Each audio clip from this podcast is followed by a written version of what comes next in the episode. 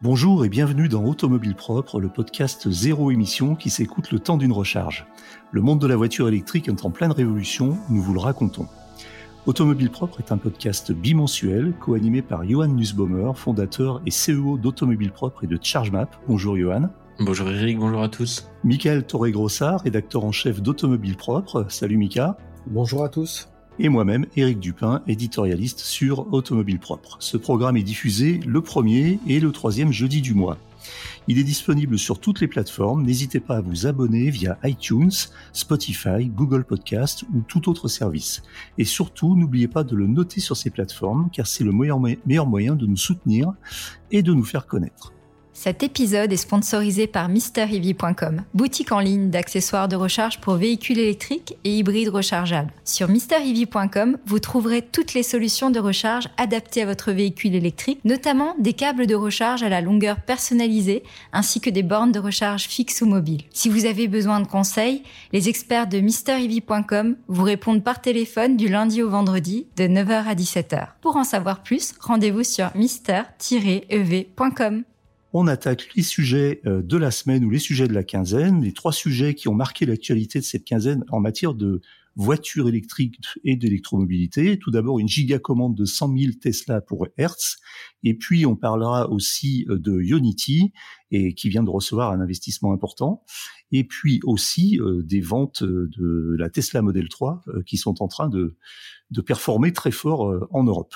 Alors, on commence avec la gigacommande de 100 000 Tesla pour Hertz. Alors, Hertz, c'est ce fameux loueur de voitures historique, l'un des plus anciens ou peut-être le plus ancien, et, euh, qui donc vient d'annoncer avoir euh, passé commande auprès de Tesla de 100 000 euh, voitures pour équiper sa flotte de voitures en location. Et, et, donc c'est un chiffre qui, qui, est, colossal, qui est monumental et qui inclut euh, pas mal d'options et puis aussi évidemment de, questions. Alors Mika, est-ce que tu peux nous expliquer un, peu en détail ce qui s'est passé et, ce qu'il y a derrière cette commande de 100 000 Tesla pour Hertz? Alors l'information, elle, émane même pas à l'origine de Hertz, mais directement des médias américains qui ont donc annoncé cette cette giga commande de 100 000 véhicules euh, pour Hertz. Alors ce qu'il fallait, ce qu'il faut savoir, c'est que le le loueur, il y a encore quelques mois, était vraiment au bord de la faillite. Il était très mal.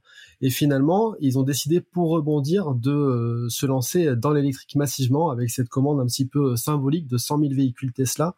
Donc, on ne sait pas comment sera la répartition parce que Tesla a quatre modèles. Alors, je pense qu'il y aura majoritairement des modèles 3 et des modèles Y. Et euh, dans la foulée, il y a quelques quelques jours après, quelques heures après, euh, Uber a annoncé que dans ces dans ces 100 000 commandes, il y en avait 50 000 qui lui seraient destinées. Donc en fait, Uber va se servir de Hertz pour proposer des voitures en location à ses chauffeurs, parce que Uber a aussi besoin de d'électrifier sa flotte. Hein, ça fait partie de ses objectifs. Et ce qu'il faut savoir, c'est que cette commande, a priori, ne concerne pas que les États-Unis, mais aussi euh, l'Europe. Donc il y aura des voitures qui seront mises un petit peu partout sous quel horizon et avec quelle répartition de modèles, on ne sait pas. Mais en tout cas, c'est vrai que c'est un petit peu historique et le fait que Hertz mobilise comme ça, ça peut faire bouger d'autres acteurs de la location. On, parle aussi de superchargeurs. Est-ce que c'est la réalité? C'est-à-dire qu'on dit qu'il y aurait euh, euh, un pourcent, enfin un certain nombre de superchargeurs qui seraient inclus dans la commande. Alors qu'est-ce que ça Est-ce que c'est vérifié et qu'est-ce que qu'est-ce que ça veut dire exactement? Bah, après, c'est vrai que l'infrastructure est indissociable de toute façon d'une voiture électrique.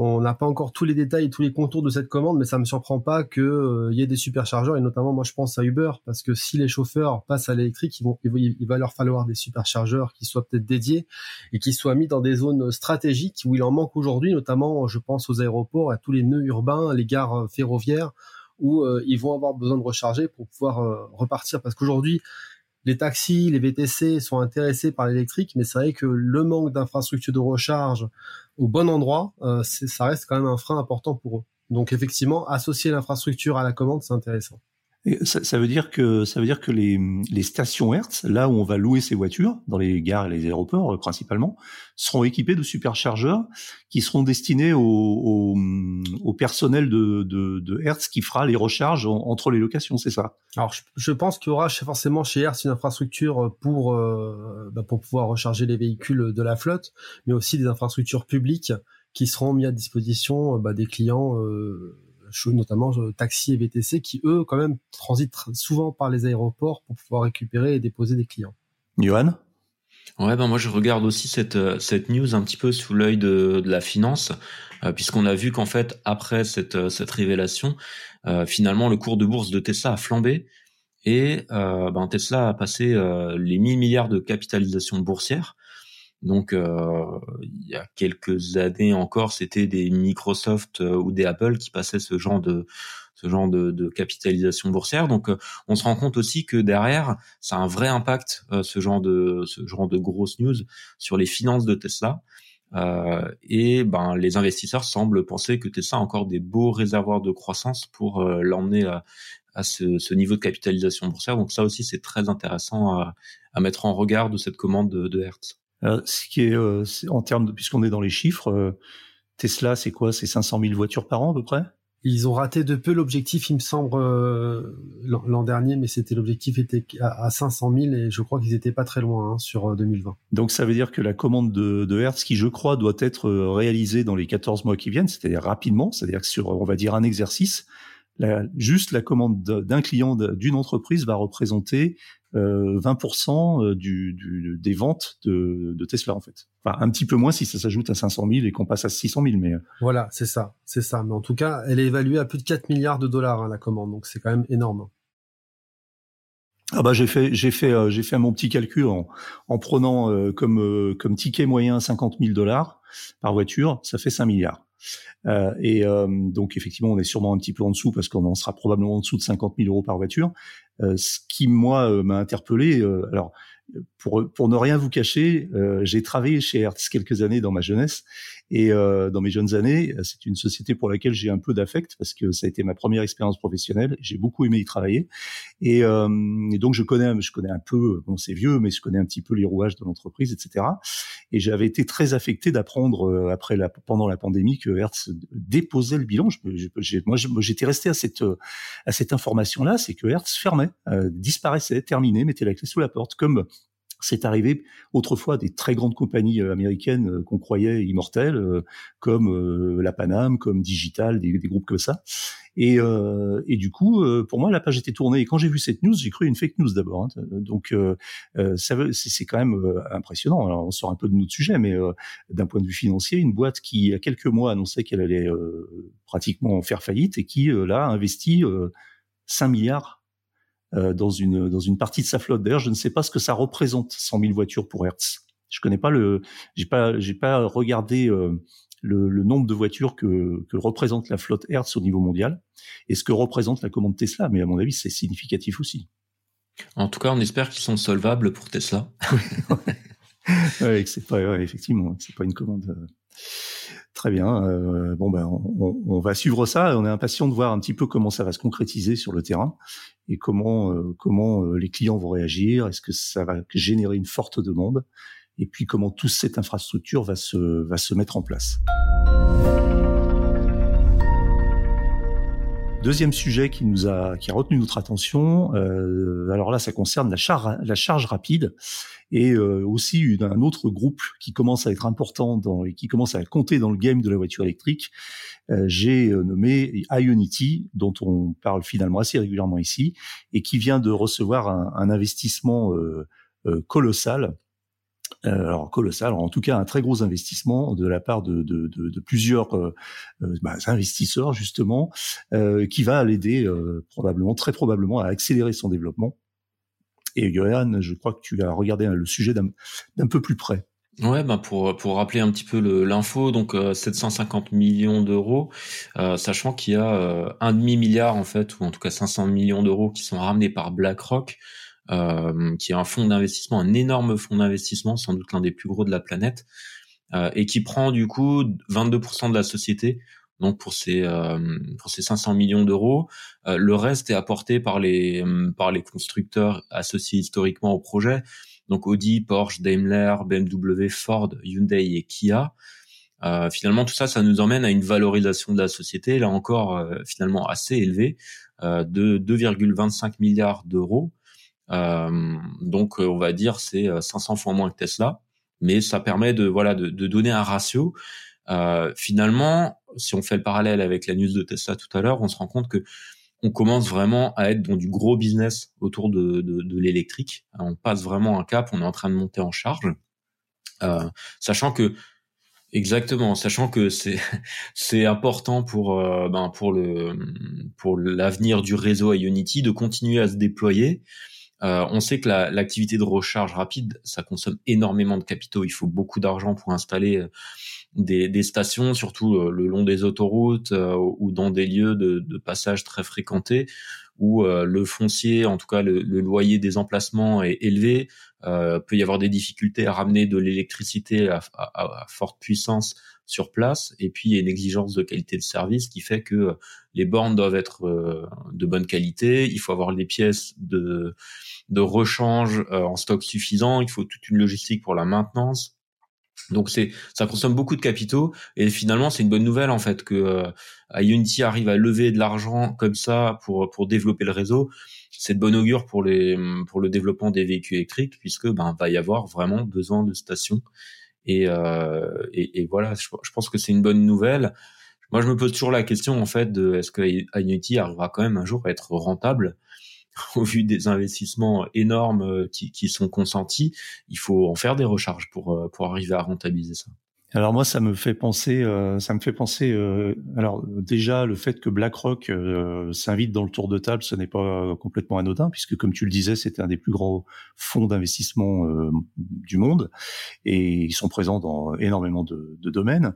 Et donc, s'ils investissent, alors généralement, ils, ils, ils, savent où ils mettent les pieds, ils investissent pas pour perdre de l'argent. Donc, on peut imaginer que s'ils investissent dans la voiture électrique, dans la recharge et dans Ionity, c'est que ils estiment qu'ils ont fait leurs calculs et qu'à terme ça va devenir très très très rentable, très juteux. Donc je pense que c'est un investissement sur le long terme, sur le moyen terme. Effectivement, euh, pour le moment, c'est la question. Effectivement, c'est de se demander quand Ionity justement va cracher du, du cash. Pour l'instant, il en brûle. Euh, donc effectivement, l'activité n'est pas n'est pas rentable aujourd'hui, mais elle le sera probablement. Euh, elle le sera très probablement un jour. Et puis euh, ça rappelle, euh, ça n'a rien à voir, mais ça peut rappeler des boîtes comme euh, des, des, entreprises comme euh, comme Amazon qui pendant des années et des années et peut-être une décennie n'a pas gagné d'argent et tout le monde prédisait d'ailleurs un peu comme Tesla, et tout le monde prédisait la faillite d'Amazon en disant que ça ne pourrait pas durer comme ça. Même les financiers les plus éminents euh, criaient à haut régulièrement sur Jeff Bezos comme on a pu le faire sur Elon Musk en disant que jamais cette boîte ne serait rentable et on connaît le, le résultat aujourd'hui. Euh, donc, euh, on imagine que BlackRock, euh, là, j'explique les choses de façon un peu simpliste, mais on imagine que BlackRock a fait un peu le même calcul avec en plus des tableaux Excel pour pour pour déterminer son son investissement et dire peut-être que bah voilà aujourd'hui ça gagne pas mais dans dix ans ça va ça va être une une vraie pompe à, à pognon quoi. Mika, t'en penses t'en penses quoi? Effectivement, il y, a, un vrai business de la charge rapide qui aujourd'hui n'existe pas, mais qui se, prépare. Et d'ailleurs, euh, Yonidi n'est pas le seul à avoir annoncé un investissement. Total a aussi a fait une annonce qui s'appelle Total Energy d'ailleurs. Euh, ils vont investir 200 millions d'euros en France sur une année pour également étoffer le réseau avec des objectifs euh, à, horizon 2023 d'avoir 300 stations équipées de bornes de recharge rapide, dont 100 en, en zone urbaine. Donc eux aussi se préparent à, à investir, je pense qu'ils estiment que ce sera à terme un business rentable. Par contre, effectivement, ils disent qu'aujourd'hui, l'argent qu'ils injectent, bah, c'est issu des revenus des hydrocarbures, donc euh, de ce qu'ils vendent en essence et en diesel. Mais euh, je, je, pense qu'un acteur comme Total qui se positionne, ça montre aussi que derrière, il y a de il y, a, il y a, du cash à faire parce que Total, on sait qu'il se positionne pas s'il n'y a pas des opportunités de business. Donc là, bon, il y a une question d'obligation aussi, mais euh, il y a vraiment des investissements qui sont faits sur la charge rapide. Après, moi, j'ai juste une petite inquiétude sur ces investissements, c'est qu'aujourd'hui, on investit beaucoup les, aires d'autoroute. Euh, par contre, euh, quid du réseau secondaire et du business model euh, sur le réseau secondaire, toutes les routes nationales, etc. Est-ce qu'un opérateur privé peut, voilà, les villes aussi, pour gagner de l'argent sur ces zones-là? Parce qu'effectivement, les autoroutes vont être très bien équipées avec ces, acteurs-là d'ici un an, deux ans. Par contre, on risque d'avoir des trous dans la raquette au niveau du réseau secondaire. Effectivement. Euh, on, juste euh, pour rappeler, euh, Johan, je te redonnerai peut-être la parole si tu veux ajouter quelque chose. Euh, on est d'accord que Unity, à Unity, c'est un réseau qui est pour le, pour le moment purement européen. Oui, tout à fait. Effectivement, c'est déployé à l'échelle européenne. Et, euh, et, c'est intéressant, Mika, que tu fasses le lien avec Total Energy qui investit aussi euh, 250 millions d'euros pour, euh, pour 150 stations sur le, le long des autoroutes. En fait, moi, la réflexion que ça me ça génère chez moi, c'est de me dire, mais finalement, est-ce que euh, euh, ces, ces géants de la recharge rapide, ils sont en train de se constituer des actifs très très importants euh, Est-ce que demain, euh, bah, finalement, on va pas se retrouver euh, avec peu de concurrence et finalement bah, une vraie dictature du prix par quelques acteurs au niveau de la charge rapide? Je, je m'interroge en fait sur le sur l'avenir de, de, la recharge rapide et sur l'émergence de, de super géants de la charge rapide qui sont peu nombreux en fait. Il y a Tesla, il y a Total peut-être BP, Fastned et puis et puis à Unity, peut-être qu'il y aura encore quelques concentrations, mais du coup, quel avenir euh, ça nous dessine pour la distribution d'énergie en charge rapide? Alors, est-ce que finalement, on n'est pas en train de refaire le schéma qu'on a connu jusqu'à présent avec les pétroliers, euh, où la concurrence était quand même relativement euh, limitée en nombre, puisque en gros, enfin, moi, je, je sais pas, mais quand on roule sur les routes françaises, européennes ou même sur le monde, si on est capable de citer quatre ou cinq euh, grandes marques d'essence ou de pétrolier, à mon avis, c'est à peu près le maximum. Donc, euh, est-ce que c'est justement, c'est c'est pas la caractéristique même de ces de, de ces de ces marchés, c'est des marchés qui sont gigantesques et qui sont qui ne peuvent être investis que par des entreprises qui ont les reins très solides et qui sont capables de perdre de l'argent pendant un moment? Et effectivement, euh, euh, la charge rapide, ce sera, ça sera peut-être l'apanage des grands et puis peut-être que les charges intermédiaires, intermédiaires, les charges en centre-ville, et puis les, les, les charges euh, nocturnes pour euh, pour schématiser un peu, seront euh, laissées à des entreprises un peu plus petites, un peu plus locales, ou voire à des collectivités territoriales comme c'est le cas aujourd'hui. En tout cas, c'est une vraie question. Hein. Pour moi, l'aspect décentralisé de la recharge a toujours été en fait à mes yeux une opportunité pour pour le monde énergétique euh, et, et, et j'espère qu'on n'oubliera pas en cours de route euh, cet aspect euh, décentralisation, capacité à, à s'intégrer dans, dans, le smart grid, à être capable d'aller chercher de l'énergie dans les batteries le soir à 10 heures pour réinjecter plus tard.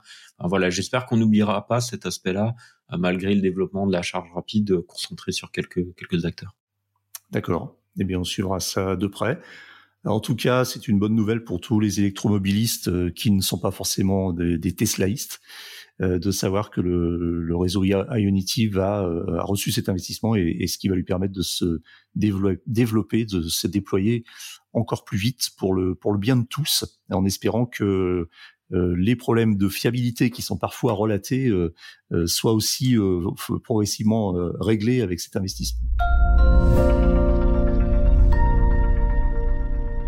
Euh, troisième information de, des derniers jours, euh, ben, c'est aussi une information euh, qui nous a qui nous a surpris et, en même temps qui est un petit peu dans l'ordre des choses, c'est que pour la première fois, ben, on peut dire dans l'histoire, pour la première fois, la voiture la plus vendue en Europe est une voiture électrique. Et bah Mika, tu vas nous dire de quelle voiture il s'agit, même si je crois que c'est un secret de Polichinelle, et comment on en est arrivé là. C'est une voiture électrique et elle est même pas fabriquée en Europe. Donc c'est un double un double carton parce que ça n'était jamais arrivé non plus qu'une voiture euh, numéro 1 en Europe ne soit pas fabriquée euh, en Europe. Ben, c'est la Tesla Model 3 qui a été euh, la voiture la plus vendue en Europe en septembre. Donc c'est toute énergie confondue. Hein. On parle pas que de la catégorie électrique, mais elle a dépassé des références du marché comme la Clio ou la Golf qui sont pourtant à des tarifs un peu moins un peu moins élevés.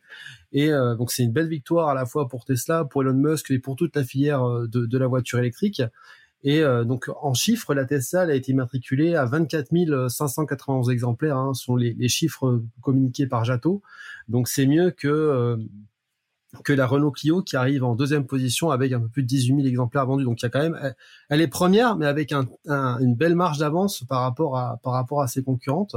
Donc c'est vraiment une une belle victoire pour Tesla, même si on sait que les fins de trimestre, en l'occurrence le mois de septembre. Euh, est toujours un mois où Tesla livre beaucoup, mais en tout cas c'est c'est vraiment prometteur. Et euh, pour la modèle 3, mais aussi euh, pour le modèle Y. Alors lui, il est pas premier, mais il fait quand même quasiment euh, 9000 immatriculations euh, en Europe au cours du mois de du mois de septembre. Il est juste derrière la modèle 3 dans le classement 100% électrique. Et sachant qu'on est quand même alors qu'il est à peine euh, il est à peine lancé. Alors qu'il est à, peine lancé. À peine lancé. Et il est pour l'instant disponible que dans les versions les plus performantes, donc les plus chères. On n'est pas encore euh, sur les modèles d'accès. Donc lui, il pourrait aussi euh, vraiment faire un carton lorsque toute la gamme sera déployée. Ça veut dire quoi alors? Qu'est-ce que qu'est-ce que ça dit? Euh, Ça dit que les, les Européens finalement sont riches, ont un budget important à mettre dans la voiture parce qu'on a toujours dit que les voitures électriques euh, n'étaient pas encore très très euh, populaires parce qu'elles étaient, elles étaient chères. Et finalement, non seulement c'est une voiture électrique qui est là, qui est en tête des ventes, mais en plus c'est pas forcément la moins chère. Non, c'est pas forcément la moins chère, effectivement. Après, il y a quand même eu euh, un effet qui a débloqué un petit peu les ventes de Model 3 en Europe. C'est en début d'année, la baisse des, il y a quand même une baisse des tarifs. Hein. Elle tombe maintenant à moins de 45 000 euros hors bonus. Donc, ça veut dire qu'en France, elle a 38 000 euros. On a une voiture qui fait, euh, alors j'ai pas tous les chiffres en tête, mais plus de 200 chevaux à ce prix-là. Euh, c'est intéressant. Après, il serait intéressant quand même de voir dans quel pays elle s'est vendue le plus, parce qu'à mon avis, il y a une disparité importante. Hein. donc forcément, c'est les pays qui ont le, plus de moyens, qui ont acheté le plus de Model 3. Mais en tout cas, euh, cette voiture, c'est un vrai succès. Hein. C'est euh, et, elle bat, elle bat de loin ses concurrentes. Hein. Si on voit sur la période la Volkswagen ID3, euh, qui elle a vraiment aussi beaucoup de variantes et des tarifs qui sont moins élevés, l'ID3 ne fait que 8000 8000 immatriculations sur septembre. Donc il y a un gros delta. Donc effectivement, la voiture elle est elle est elle est chère, mais en tout cas, elle répond à une attente. D'accord. Donc oui, enfin c'est ce qui est aussi impressionnant et, très sincèrement, je pensais pas que ça arriverait aussi vite. C'est qu'une voiture électrique arrive en tête des ventes euh, de, de, toute, toute catégorie de voitures confondues. Ça, c'est incroyable. Euh, on parlait souvent de la Tesla Model 3 comme d'un succès incontestable et notamment euh, euh, en la voyant arriver assez fréquemment en tête de la catégorie des voitures électriques. Mais là, elle passe devant toutes les autres. Donc euh, j'ai d'ailleurs euh, appris avec euh, un certain plaisir au passage que la Clio était, était aussi, enfin elle était juste derrière, ça veut dire que la Clio était l'une des voitures les plus vendues en Europe, ce que je ne pensais pas. Je pensais que les ventes avaient quand même décliné ces dernières années. ça c'est une petite parenthèse, c'était la parenthèse thermique du jour, on va dire, mais mais vraiment c'est très encourageant pour l'avenir et je, je, effectivement, comme tu le disais, je, ça laisse augurer un succès aussi très important pour la modèle Y parce que la modèle Y elle coche euh, quelques cases en plus par rapport à la modèle 3 euh, euh, par rapport aux attentes des consommateurs européens notamment plus de place un coffre à enfin un, coffre à haillons une malle arrière à haillons ce que n'a pas la modèle 3 et qui est souvent assez rédhibitoire pour les consommateurs européens. Donc ça ouvre la voie à un succès probablement phénoménal pour pour la modèle Y Johan. Ouais, bah moi ce que ça m'inspire aussi, c'est que là, c'est quelque part les les prémices de la, de la réussite de la politique européenne qui vise à favoriser le véhicule électrique. Euh, c'est vrai que ça fait des années que la Commission européenne pousse en ce sens, et là finalement on voit que ben, on commence à avoir les premiers effets de tous les efforts qui ont été déployés pour favoriser le véhicule électrique. Et je pense que c'est la première fois, mais c'est certainement pas la dernière fois euh, qu'on a euh, qu'on a un véhicule électrique euh, tout en haut du top des ventes. Il va falloir s'y habituer, je pense.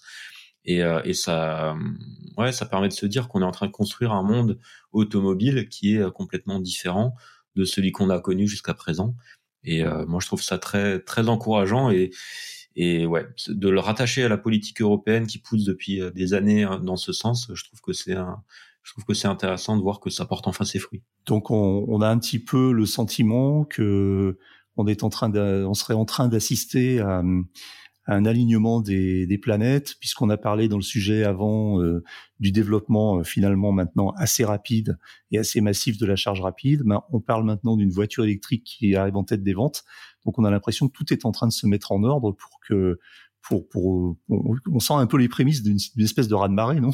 Ouais, bah c'est complètement ça. Et puis euh, moi, je, je, prends ma casquette charge map aussi de, de, de, notre côté. On voit que ça pousse très très fort en fait, hein, qu'il y a de plus en plus de d'usage euh, des infrastructures de recharge. Et donc ça veut dire que les gens ont reçu leur voiture et sont en train de l'utiliser. Donc euh, tout ça ouais c'est le début d'une vraie vague et d'une vraie transformation. Euh, parfois même je me dis moi que je j'en avais pas conscience à ce point-là. Enfin c'est en train de en train de devenir très concret. Et c'est en train de donner des des, des chiffres. On l'a vu tout à l'heure avec avec les investissements, avec les, les, valorisations, ça donne des chiffres très très important, intéressant, et, euh, et, et de, se dire qu'on est qu'au début. Euh, bah voilà, finalement, ça, ça, augure quelques années de podcast euh, très sympathiques. C'est effectivement très excitant. Alors justement, ça nous amène au sujet suivant, qui est notre sujet sur le notre sujet focus. Euh, alors, on parle de cet alignement des planètes, on parle d'un marché qui, est en, très forte croissance, et généralement, quand un marché est en forte croissance, il se structure il se segmente.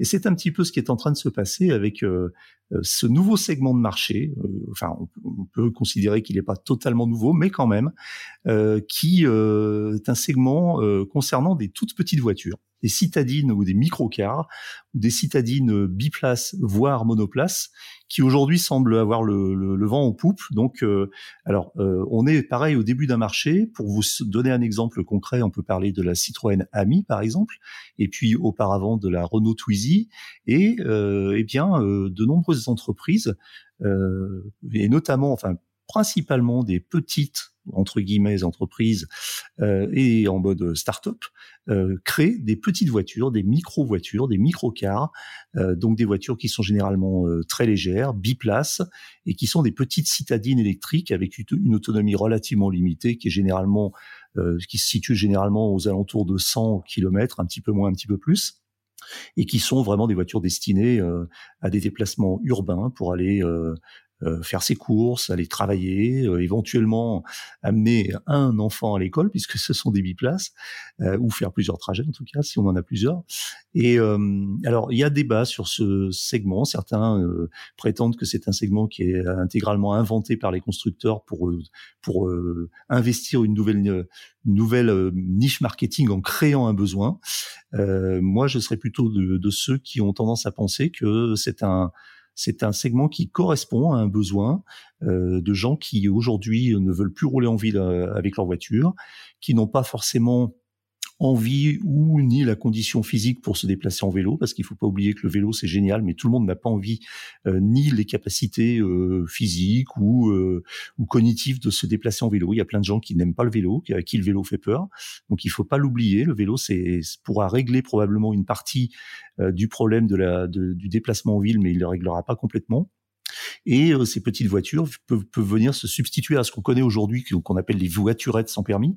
Donc euh, généralement, ce sont des voitures qui sont classées en deux catégories les euh, tricycles légers, les quadricycles légers, pardon, et les quadricycles lourds. Donc quadricycle léger limité à 45 km/h, pas besoin de permis et possible possiblement on peut les conduire à partir de 14 ans ou 16 ans, vous, me corrigerez si je me trompe, et puis euh, les quadricycles lourds qui là nécessitent euh, un, un, permis et euh, qui sont des voitures un petit peu plus puissantes, parfois un peu plus spacieuses, mais pas forcément. Dans les quadricycles lourds, si je ne m'abuse, on peut mettre par exemple la Renault Twizy ou la future, la future Microlino de Micromobility. Et puis comme ça, on a spoté, on a repéré euh, quelques quelques marques qui euh, semblent avoir euh, bien avancé sur leur projet, avec des projets qui sont prêts à être commercialisés. donc, bah, comme la Microlino, qu'est-ce qu'on a d'autre? La Silence S04 dont on a parlé dans Automobile Propre récemment, la City Transformer, etc. Donc voilà, j'ai fait un petit panorama de, de, de ce qu'on est, que ce que j'estimais moi être une nouvelle tendance de marché. Johan, qu'est-ce que qu'est-ce que tu en penses? Quel est ton point de vue sur le sujet? En fait, moi, ça, alors déjà, c'est un segment que j'aime beaucoup parce que je pense que la, mobilité intelligente, euh, ce sera de plus en plus la mobilité légère. Euh, donc, euh, je crois beaucoup effectivement au, au vélo, aux, aux, deux roues légers électriques, et puis à la, à la voiture finalement légère. Donc, moi, j'adore ce, j'adore ce créneau. Et puis, finalement, c'est aussi des véhicules qui sont fun. Euh, à conduire. En tout cas, j'ai de très bons souvenirs avec le Twizy. Euh, et puis euh, j'ai beau j'ai beau avoir la chance de rouler en Tesla, j'avoue que l'ami me fait vraiment de l'œil. Je trouve que c'est un super produit, très rigolo, et puis pratique en ville où c'est où c'est où c'est pas évident de, de, se garer, où voilà, il y a, y a, des vrais atouts avec avec un véhicule comme ça. La question que je me pose, et, et là-dessus j'ai pas forcément la réponse, c'est un petit peu quelle est la profondeur de ce marché quelle est l'appétence effectivement du grand public pour ces euh, pour ces nouveaux véhicules. J'ai la sensation, mais j'ai pas forcément de chiffres pour le prouver, qu'aujourd'hui euh, bah, on a quand même un, grand public qui est de plus en plus sensible aux questions environnementales et au poids des voitures et qui se dit ben finalement est-ce que j'ai besoin d'un véhicule de 2 tonnes pour me pour me déplacer? Euh, La réponse est dans beaucoup de cas non. Et j'ai l'impression que les, gens commencent à en prendre conscience, au moins peut-être la, jeune génération, pour qui ces véhicules aussi sont, ont finalement une belle porte d'entrée vers, vers l'automobile. Donc voilà, mais je, m'interroge vraiment, est-ce que finalement il y a un marché ou pas? Euh, est-ce que les, est-ce qu'on n'est pas un peu en avance de phase? Est-ce que c'est le moment où ça va aussi commencer à décoller? Ça, c'est une vraie interrogation de de mon côté. Et puis, euh, une fois que ce marché euh, deviendra mature, qui sera le, qui sera la référence sur ce marché en fait. Sur le véhicule électrique, incontestablement, on compare tout à Tesla. sur ce sur ce marché des, des micro citadines électriques, à qui on va se comparer en fait? Qui, qui va prendre euh, ce marché-là qui va avoir le, le, produit qui séduit tout le monde? Est-ce que c'est euh, l'ami? Est-ce que c'est un autre euh, un autre véhicule?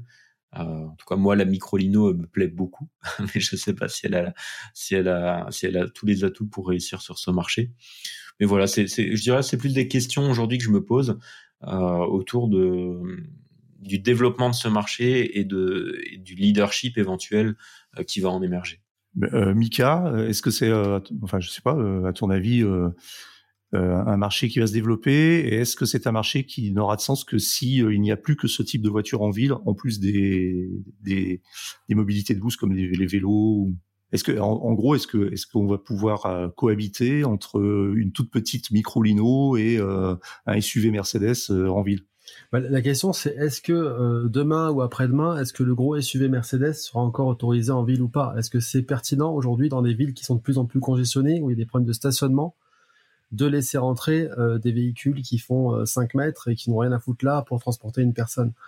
Donc, je pense qu'il y a des questions politiques et, et je pense qu'un des leviers pour développer cette nouvelle catégorie de véhicules, c'est ça. On l'a vu au Japon où il y a des, des choses qui sont spécifiques pour ce qu'ils appellent eux les kikars, les toutes petites voitures. Donc je pense que ce sera un levier. En tout cas, c'est vrai que c'est une filière. Est-ce qu'elle va se marcher ou pas? On ne sait pas encore, mais elle intrigue cette filière. Elle intrigue euh, Citroën y va avec la Citroën AMI euh, avec un certain succès. Renault euh, va, va redévelopper une nouvelle version avec sa marque Mobilize du Twizy. On a aussi Seat qui a annoncé vouloir lancer un quadricycle et je, ils vont probablement récupérer le quadricycle de silence et le rebadger comme ils ont fait sur le scooter électrique. Donc c'est un travail aujourd'hui qui est exploratoire euh, pour les constructeurs. Je, pense qu'il y aura à terme une place pour ce genre de véhicule dans les centres urbains, mais il faut que toutes les planètes soient alignées pour que ça fonctionne. Et je pense que on l'a vu sur la voiture électrique, ce fait que ça marche, et qu'il y a des incitations euh, fortes. Et euh, je pense qu'il faudra pareil pour ces petites, ces petites voitures. Je, pense que tu, soulèves un point important, Mika, c'est celui des, incitatifs euh, des aides en fait Aujourd'hui, on aide beaucoup à changer de voiture, euh, mais demain, quelqu'un qui change d'une voiture à un quadricycle, finalement, on va lui donner une aide de mémoire qui est réduite. Je, je me rappelle plus précisément quelles sont les conditions d'aide sur ces véhicules, alors que en théorie, on pourrait imaginer euh, donner euh, une aide équivalente pour switcher sur un quadricycle, et à ce moment-là, ça rendrait certainement le marché euh, du quadricycle électrique beaucoup plus beaucoup plus intéressant, beaucoup plus pertinent, et ça convaincrait sans doute davantage de monde de passer à des véhicules plus petits, donc moins chers aussi pour eux, avec une, une, aide qui voilà qui est qui est du même montant, qui est équivalente à ce qui est fait sur les sur sur les sur les véhicules classiques qu'on qu'on connaît. Après, effectivement, comme vous le disiez tous les deux, on ne connaît pas du tout aujourd'hui euh, la taille ni la profondeur de ce marché. On, débute, hein, ça balbutie. Euh, je pense qu'on n'a pas beaucoup de chiffres, à part peut-être les chiffres de, vente de l'AMI qui sont euh, semble-t-il assez encourageants, même si je les ai pas en tête. Mais euh, en tout cas, je sais qu'ils sont assez encourageants. Voilà, on peut pas trop en dire plus pour le moment, mais euh, après, il va falloir que ces voitures rencontrent leur public et, euh, et c'est la vraie question. Après, toujours pareil de la de l'adaptation des marques et de de leur marketing. Est-ce que le grand public va, va dire, bah, moi, j'ai juste besoin d'un vrai, au vrai sens du terme, d'un quadricycle à moteur, c'est-à-dire une espèce de vélo à quatre roues avec avec une petite carrosserie légère pour me protéger, parce que de toute façon, ça sera toujours mieux qu'un vélo, avec un petit moteur électrique et ça me suffit amplement. Où est-ce qu'on va aller Et je pense que, enfin, mon, avis, c'est plutôt ça, c'est qu'on va aller aussi dans ce segment vers une segmentation dans le segment avec euh, bah, des gammes de voitures très simples et puis des voitures un peu plus sophistiquées. Et peut-être qu'il y aura une demande pour ça, c'est-à-dire que l'idée c'est de dire ok, moi je suis chaud pour rouler dans une toute petite voiture euh, urbaine qui a 80 km d'autonomie et qui va assurer mes trajets quotidiens, mais par contre je veux pas le faire dans des conditions spartiates et je veux dans cette voiture le minimum de confort que j'ai dans ma berline actuelle avec, euh, euh, je sais pas, Apple CarPlay, un peu de chauffage, un peu de clim éventuellement, euh, et puis euh, un tableau de bord qui ressemble à quelque chose. Et il me semble que certains constructeurs vont dans ce sens de façon assez intelligente et qui sont qui est un peu l'antithèse de l'AMI finalement ou de la microlino, c'est-à-dire des voitures comme euh, ben, justement la euh, la, la, Silence ou Silence, je sais pas comment on dit puisque c'est espagnol S04 ou euh, ou la voiture israélienne avec ses ces fameuses voies, euh, euh, largeur de voie modulable en fonction de en fonction du, du, du contexte, euh, donc la City Transformer pour ne pas la nommer. Donc ça, c'est des voitures qui me donnent l'impression d'être d'être très sexy, très attirantes parce que euh, elles combinent en même temps euh, bah, un encombrement très très réduit et un poids mini, donc une taillé pour la ville, avec euh, quand même bah, un confort qui est là, euh, un habitacle qui donne envie de s'asseoir dedans, et puis certainement un certain plaisir de conduire quand même.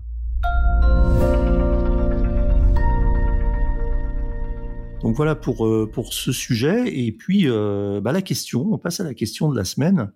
Alors la question de la semaine, elle, elle nous a été inspirée par euh, par des articles bah, que nous avons euh, publiés, récemment, mais surtout par vos commentaires, les commentaires de la communauté euh, automobile propre, qui sont souvent passionnants et très pertinents et qui complètent un petit peu ce que ce que nous disons nous-mêmes. Euh, et donc la question, c'est euh, aujourd'hui, il semblerait il semblerait que la tendance concernant les assurances soit euh, au fait que les assurances euh, pour les voitures électriques sont moins chères que les assurances pour les voitures thermiques. Alors il y aurait pas mal de raisons à ça. Et, euh, et, donc on s'est un peu posé la question euh, de savoir comment ça allait évoluer. Alors on veut pas faire euh, partir dans une prospective très très euh, très argumentée parce que aujourd'hui c'est pareil, on est sur un marché naissant. Ce qu'on a simplement constaté euh, au début de la voiture électrique, c'est que euh, pour différentes raisons, il semblerait que les assurances pour les voitures électriques soient moins chères. Alors les raisons c'est quoi? C'est ben, un marché nouveau, des, des compagnies d'assurance qui ont envie de se positionner sur ce marché. Et puis, euh, et puis d'autres raisons. Euh, euh, Mika, tu as un petit peu observé la question et à ton avis, quelle, quelle est la tendance qui va se dégager sur le marché de l'assurance pour la voiture électrique? Alors, c'est vrai que sur l'assurance, c'est une question qui est délicate de comparer électrique et thermique. Alors, les Furets, le comparateur en ligne, a essayé l'exercice cette semaine et ils ont en fait récupéré tous les devis qu'ils avaient réalisés au cours des derniers mois. Donc, il y a eu plusieurs dizaines de milliers de devis sur de l'électrique. Donc ce qu'on s'aperçoit, euh, c'est que au niveau de la couverture routière, on est quand même sur des sur des équivalences un petit peu entre électrique et thermique. Et euh, par contre, le tout risque, il y a il y a des différences. Euh, ils ont notamment opposé une une Zoé à une Clio. Et en fait, sur l'assurance tout risque, il y a 200 euros en plus pour la Clio sur l'année. Le résultat pour moi est étonnant parce qu'en plus on a, on a partagé avec l'équipe en interne et en fait on s'aperçoit que les gens disent qu'ils ne, qu'ils ne payent pas si cher que ça l'assurance de leur voiture. Et c'est vrai que j'ai presque hésité à, à, diffuser cette, cette, cette, étude parce qu'en fait, elle se base vraiment sur des devis réalisés. Et en fait, je pense que le vrai comparatif, il doit se faire sur un profil équivalent entre euh, un véhicule thermique et un véhicule euh, véhicule électrique vraiment de puissance équivalente en l'occurrence une Clio électrique finition euh, haut de gamme et un et un enfin une Zoé une finition haut de gamme et une Clio finition équivalente parce que euh, effectivement on entend un petit peu euh, tout et, n'importe quoi. Et ce qu'expliquaient les furets, c'est que finalement c'était très compliqué de faire des comparatifs euh, parce qu'il y a beaucoup d'éléments qui, qui, qui entrent en compte. Donc effectivement il y a la motorisation et sur l'électrique il y a deux choses qui peuvent faire que c'est plus cher que le thermique. C'est d'une part le prix d'achat initial qui est plus élevé. Une, une Zoé coûte plus cher qu'une Clio hein, aujourd'hui. Hein.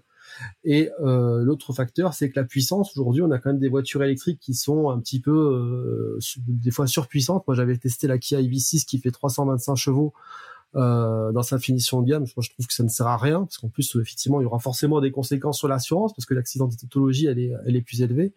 Mais il y a d'autres facteurs aussi. Il y a le profil l'accidentologie, enfin l'historique du du client et euh, forcément sa localisation. Si vous habitez en plein centre de Paris ou en, ou en banlieue ou dans un petit bled perdu, ben, il y a moins de moins de risques. Donc c'est c'est pas évident, mais en tout cas la, la tendance générale est de dire que aujourd'hui l'assurance pour une voiture électrique et, euh, et, moins cher sur une thermique. Et si vous n'êtes pas content de vos tarifs, faut vraiment faire un, comparatif. Et je vais dire une anecdote, c'est que hum, y a, je, je, déjeunais, euh, je, je, dînais hier soir avec un ami qui me disait que euh, il voulait assurer sa modèle 3 et qu'il n'était pas du tout content du tarif. Et qu'en fait, il avait discuté avec son assureur, il l'a acheté il y a deux ans. et son, son assureur lui disait qu'il croyait pas du tout au modèle, donc il voulait pas faire d'efforts sur le tarif. Donc finalement, il est parti. Mais, mais je pense que du coup, si on va revoir le même assureur aujourd'hui, ce sera plus la même, on n'aura plus le même accueil. Donc euh, il y, a, aussi des disparités parce que en fait chaque chaque assureur a son algorithme finalement et son, mode de calcul. Il y en a certains qui vont prendre en compte certains les bénéfices de, de l'électrique, en l'occurrence peut-être euh, une conduite plus apaisée, moins d'accidentologie, alors que d'autres ils vont prendre que les que éléments négatifs, euh, peut-être la puissance et le coût. Donc euh, faut pas hésiter à comparer, je pense, pour l'assurance, mais en règle générale, on arrive à s'en sortir. Quand on regarde les commentaires euh, sous, le, sous les articles qui ont été publiés récemment sur, sur Automobile Prod, notamment le dernier sur les prix des assurances, on voit que euh, mais on peut pas considérer que c'est représentatif parce qu'il n'y en a pas assez, mais euh, la plupart des commentaires indiquent des gens qui sont des utilisateurs, des possesseurs de voitures électriques et qui ont une assurance, qui, qui payent moins cher aujourd'hui leur assurance pour la voiture électrique à, je dirais, catégorie à peu près équivalente que ce qu'ils payaient pour une thermique. Moi, j'ai un exemple, je vais donner mon exemple personnel parce que c'est aussi assez parlant. Quand j'ai voulu euh, assurer ma Tesla Model 3 Performance euh, auprès de mon assureur habituel, celui-ci m'a dit qu'il était même qu'elle était même pas dans le catalogue. Alors c'était tout nouveau, elle venait d'arriver en France, c'était les premiers modèles livrés. Euh, mais on s'est revu plus tard et euh, donc il m'indiquait que non, il n'assurait pas cette voiture parce qu'elle était trop puissante, etc., etc. Et j'ai dû me tourner vers un courtier d'assurance, d'un grand groupe d'assurance, qui lui m'a tout de suite euh, m'a tout de suite assuré. Et pour cette voiture euh, donc, qui fait plus de 500 chevaux, euh, je sais Mika que c'est inutile. Euh, pour cette voiture qui fait plus de 500 chevaux, je paye la même assurance que pour une Audi diesel auparavant qui faisait 170 chevaux ou 175 chevaux, je crois. Donc pareil, hein, c'est de, de l'ordre de 800 euros par an. Donc effectivement, moi je suis, enfin j'ai un exemple du fait que euh, J'ose pas imaginer ce que, ce que me coûterait le prix de l'assurance d'une voiture de thermique de 500 chevaux aujourd'hui.